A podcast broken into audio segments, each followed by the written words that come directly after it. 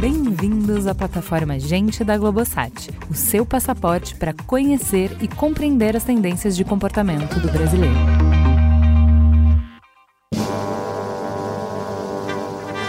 Houve um tempo em que um dos grandes assuntos entre as pessoas de uma cidade era a chegada do circo.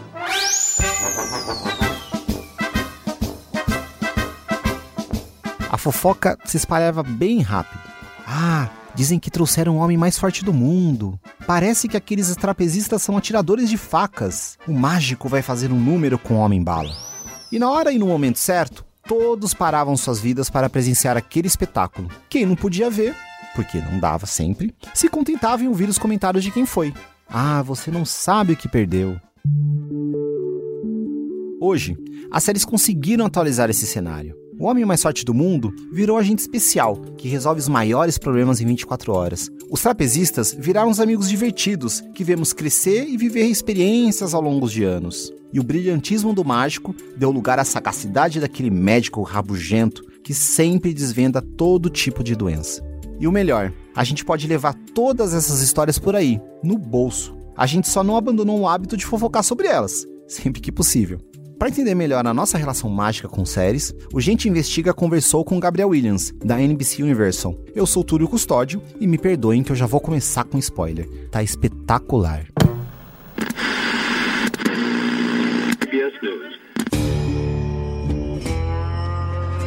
Qual é a primeira série que você assistiu e onde?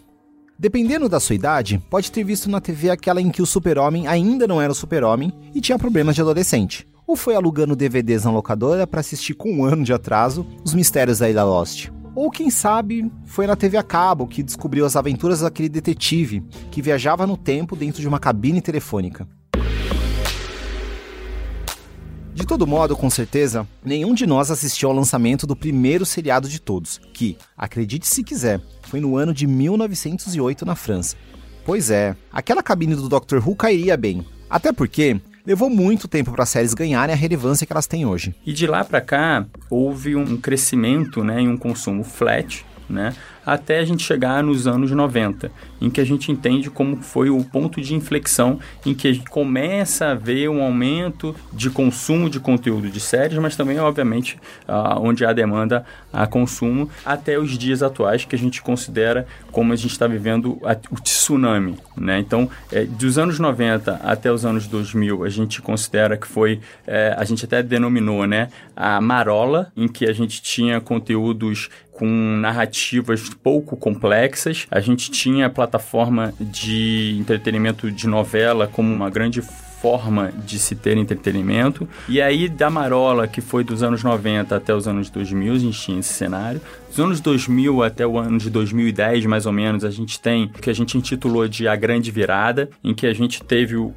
boom do crescimento de conteúdos de séries. A gente tem cada vez mais a plataforma de novelas diminuindo o consumo, a demanda e de alguma forma ou de outra havendo uma migração para as séries. Então a gente teve ali o advento né, da TV por assinatura, por exemplo, que influenciou muito no hábito de consumo e na forma de se consumir séries. A gente teve ali a explosão de empresas de tecnologia lançando produtos, Apple. A gente tem um lançamento de, de serviços de streaming, como por exemplo o Netflix e outras plataformas de streaming, até a gente chegar ali a mais ou menos o que a gente chama do de 2010 até os os dias atuais que a gente considera, te denominou como a terceira onda. E bota a onda nisso. Tanto que é chamada de tsunami, uma explosão de conteúdos serializados com narrativas cada vez mais complexas e bem elaboradas.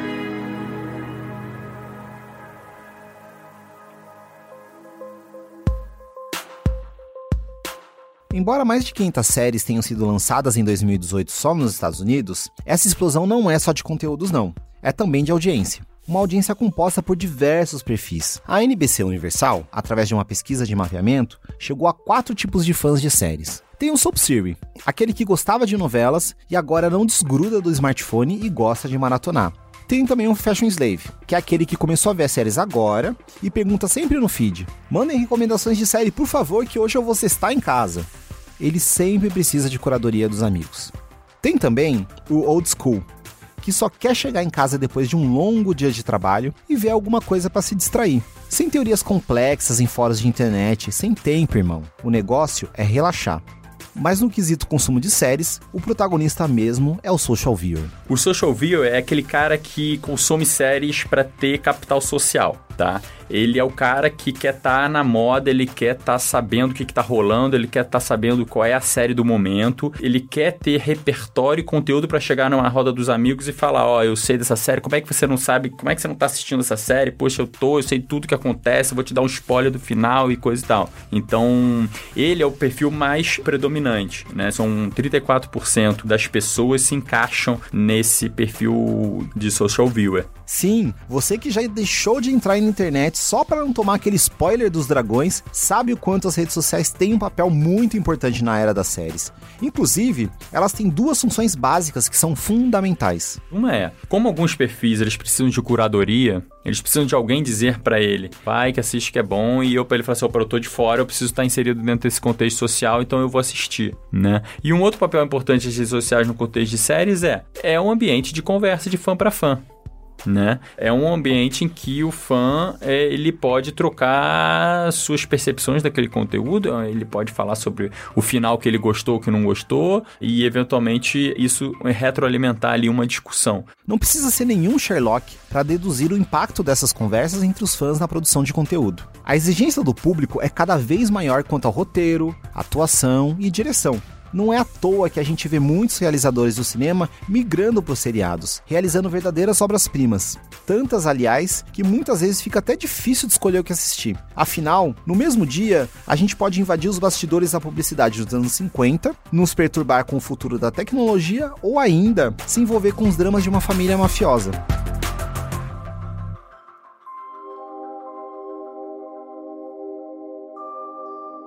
Existe uma abundância enorme de conteúdo disponível. Isso pode influenciar até na escolha dos fãs sobre onde assistir as suas histórias preferidas. Uma coisa interessante que a gente identificou nessa pesquisa é que, apesar da gente ter diversas opções tecnológicas, a gente tem celulares cada vez mais potentes que possibilitam consumo em, em qualquer lugar, a qualquer momento, a gente tem tablets, etc, etc. A gente identificou que, quando o quesito é o consumo de séries, o consumidor, no geral, tá?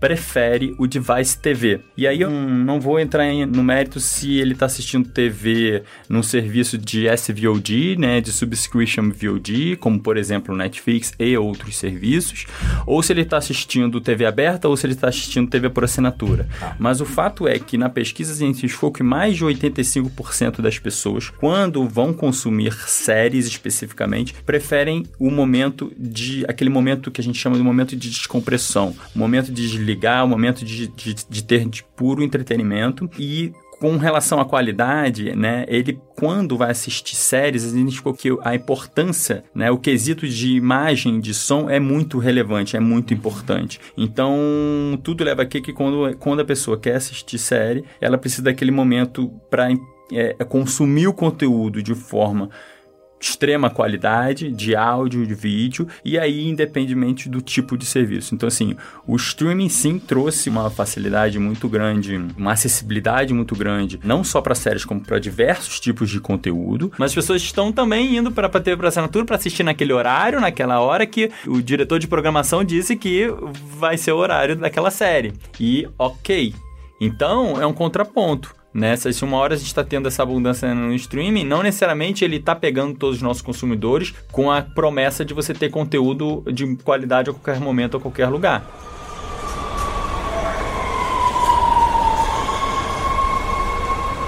Pois é, quem não gosta de interromper a sua série porque chegou a hora de sair do ônibus ou do metrô, prefere sempre reservar um tempo especial para isso. Imagina ter que parar bem na hora que aquelas crianças dos anos 80 entraram no mundo invertido. Eu tenho certeza que tem gente que perderia o ponto.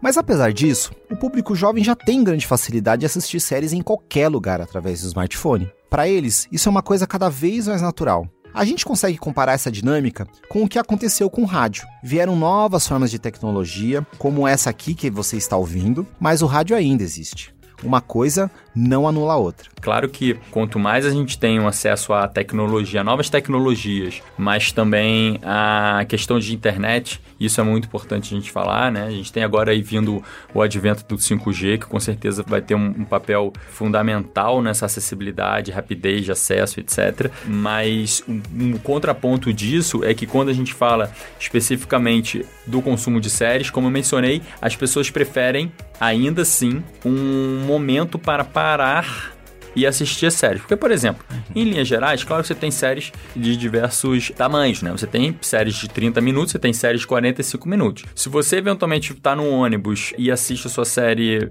predileta, dependendo do seu percurso de ônibus, você não vai assistir a sua série toda, né? Mas às vezes você pode ser aquela pessoa que tem um perfil de, putz, caramba, eu não quero parar minha série no meio. Eu quero assistir aquela série porque eu quero vibrar, eu não quero que o barulho da buzina do, do carro ao lado fique me perturbando, né? Porque vai ser aquela série, eu quero me conectar com aquele conteúdo. Então, por isso que a gente, quando o que a gente identificou na pesquisa, é que quando o quesito é assistir a sua série predileta, ainda assim há uma predominância da TV, do device TV, como principal device para se consumir séries. Independente de onde se assiste, é importante dizer: a principal característica das séries é que elas continuam sendo uma representação do seu tempo nada mais óbvio que marcar uma época em que questões sociais, temas sociais, diversidade está tão em voga do que isso de alguma forma ser traduzido em roteiro para conteúdo serializado.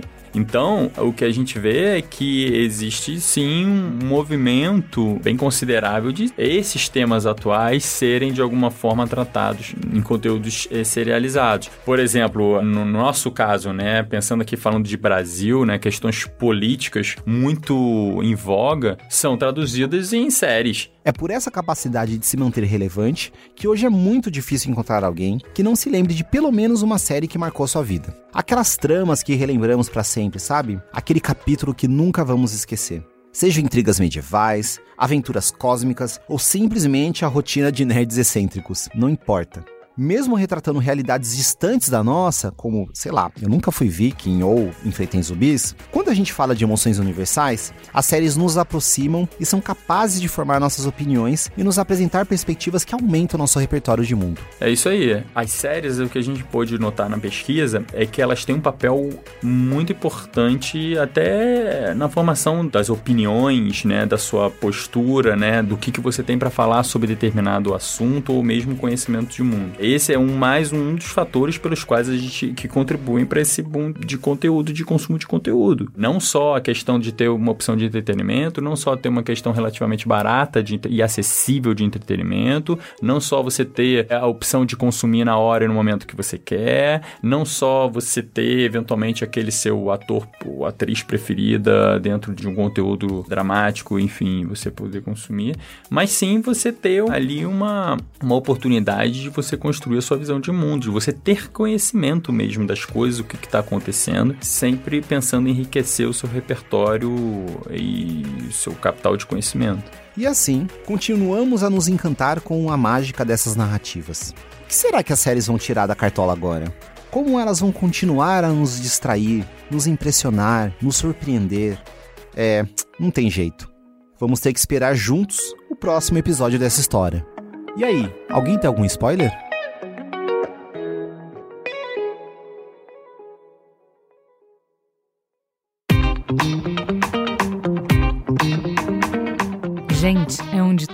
Começa. É o ponto de partida. Gente é matéria-prima para criar algo novo e relevante.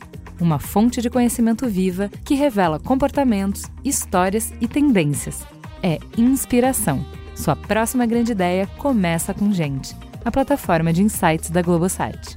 Para conhecer mais, acesse gente.globosat.com.br.